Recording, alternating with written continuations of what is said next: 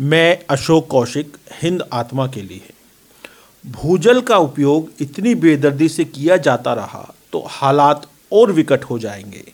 ऐसा कहना है, सेवानिवृत्त उप महाप्रबंधक, भारतीय स्टेट बैंक, प्रहलाद सबनानी जी का। उन्होंने कहा कि दिनांक 5 जनवरी 2023 को जल विजन दो कॉन्फ्रेंस को संबोधित करते हुए देश के प्रधानमंत्री नरेंद्र मोदी ने कहा कि जल संरक्षण से जुड़े अभियानों में हमें जनता जनार्दन को, सामाजिक संगठनों और सिविल सिविल सोसाइटियों को ज़्यादा से ज़्यादा जोड़ना होगा। ऐसा कहा जा रहा है कि आगे आने वाले समय में विश्व में पानी को लेकर युद्ध छिड़ने की स्थितियाँ निर्मित हो सकती हैं, क्योंकि जब भूगर्भ में पानी की उपलब्धता यदि इसी रफ्तार से कम होती चली जाएगी तो वर्तमान स्थानों पर निवास कर रही जनता को अन्य स्थानों पर जाकर बसने को बाध्य होना पड़ेगा। ऐसी स्थिति में उन स्थानों पर जहाँ पर पानी की पर्याप्त उपलब्धता है, ऐसे स्थानों पर अधिक से अधिक लोग बसना चाहेंगे और फिर नागरिक आपस में युद्ध की स्थिति पैदा करेंगे।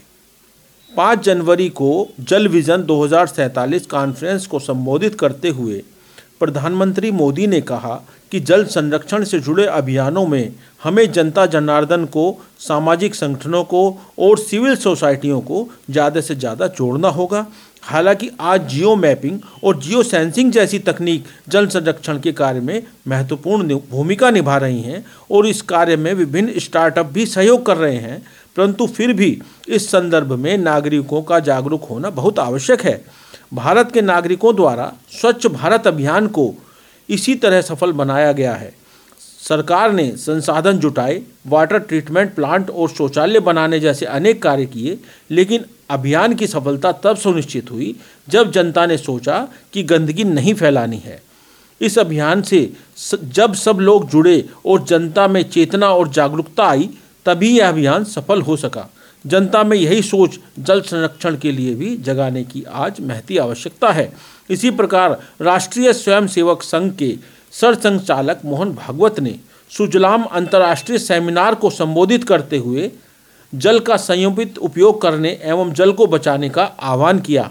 उक्त सेमिनार देश में चलाए जा रहे सुमंगलम नामक कार्यक्रमों की एक श्रृंखला का भाग है।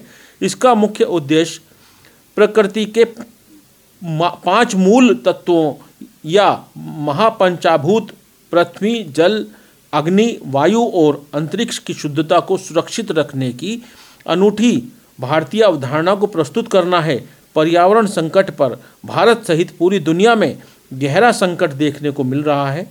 इस संकट से निजात दिलाने में भारत सक्षम है। आइए पहले जल संकट की लगातार गंभीर होती समस्या को समझने का प्रयास करते हैं। भारत में पूरे विश्व में उपलब्ध ताजे जल स्रोत का मात्र चार प्रतिशत भाग ही मौजूद है, जबकि विश्व की कुल जनसंख्या के 18 प्रतिशत भाग को भारत में जल उपलब्ध कराया जा रहा है। केंद्रीय जल आयोग के अनुसार, वर्ष 2010 में देश में मौजूद कुल ताजे जल स्रोतों में से 78 प्रतिशत का उपयोग सिंचाई के लिए किया जा रहा है जो वर्ष 2050 तक भी लगभग अड़सठ प्रतिशत के स्तर पर बना रहेगा। वर्ष 2010 में घरेलू कार्यों में उपयोग होने वाले जल की मात्रा 6 प्रतिशत थी, जो वर्ष 2050 तक बढ़ाकर नौ दशमलव पाँच प्रतिशत हो जाएगी। इस प्रकार भारत में कृषि क्षेत्र का सबसे बड़ा उपयोगकर्ता बना रहेगा। ताकि भविष्य के लिए पर्याप्त खाद्यान्न की उपलब्धता बनी रहे। भारत के लगभग एक सौ अट्ठानवे मिलियन हेक्टेयर फ़सल क्षेत्र का लगभग आधा हिस्सा ही सिंचित है। सिंचित के लिए सर्वप्रमुख स्रोत के रूप में भूमिगत जल तिरसठ प्रतिशत का उपयोग किया जाता है, जबकि नहर चौंतीस प्रतिशत, जलकुंड टैंक दो प्रतिशत एवं अन्य स्रोत ग्यारह प्रतिशत भी इसमें अंशदान करते हैं। इस प्रकार भारतीय कृषि में सिंचाई का वास्तविक बोझ भूमिगत स्तर पर है। समग्र स्थिति यह है कि दो सौ छप्पन जिलों के एक प्रखंड भूजल के संकटपूर्ण अथवा अति अवशोषित स्थिति में पहुँच गए हैं।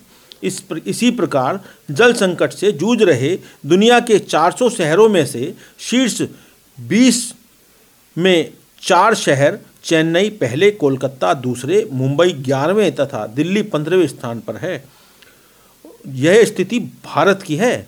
संयुक्त जल प्रबंधन सूचकांक के अनुसार देश के 21 शहर ज़ीरो ग्राउंड वाटर स्तर पर शीघ्र ही पहुँच सकते हैं।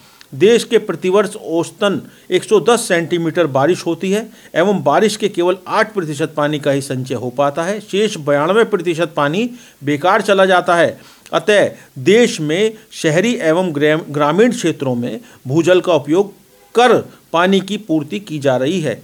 भूजल का उपयोग इतनी बेदर्दी से किया जा रहा है कि आज देश के कई भागों में हालात इतने ख़राब हो चुके हैं कि एक हज़ार फुट तक ज़मीन खोदने के बाद भी ज़मीन से पानी नहीं निकल पा रहा है। एक अंतर्राष्ट्रीय संस्था द्वारा ज़ीरो रिपोर्ट के अनुसार पूरे विश्व में उपयोग किए जा रहे भूजल का 24 प्रतिशत हिस्सा केवल भारत में ही उपयोग हो रहा है। यह अमेरिका एवं चीन दोनों देशों द्वारा मिलाकर उपयोग किए जा रहे भूजल से भी अधिक है। इसी कारण से भारत के भूजल स्तर में तेज़ी से कमी आ रही है।